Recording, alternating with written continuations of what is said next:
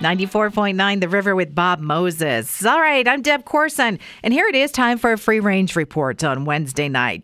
Those trees are starting to bloom. You know the ones, the flowering pear trees that look like popcorn has popped all over them, except they have that smell that is so odd.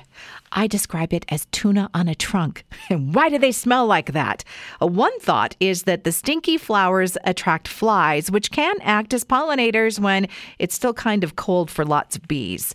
The Ruth Melichar Bird Rescue Center in Boise says, Attention! Baby bird season is almost here, and you may see them earlier this year. So if you find one in distress, please call them during business hours to decide what to do or arrange for a drop off or pickup. If you did pick up that bird, you can take it to West Vet 24 hours a day. A honey used to build computer components. Researchers say it is possible to use honey as something similar to a transistor. And if you have at least a half acre, Sniff Spot is looking for you. It's like an Airbnb just for dogs. You rent your yard as a playground, like a private dog park. Allegedly, some people make up to $18,000 a year.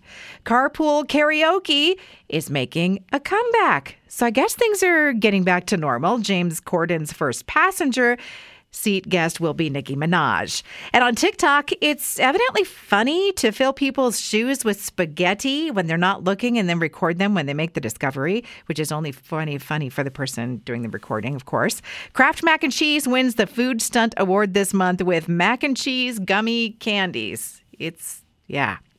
And every day there's just so much heavy stuff going on in the news. How about a day in recent human history that was boring? A computer program figured that out, and that date was April 11th, 1954. And here's what happened on that day after all the events were scoured there was an election in Belgium, there was a bicycle race, and there was a seniors hurling championship. That's a wrap on the Free Range Report tonight. You can get the past editions at riverboise.com and riverevenings.com.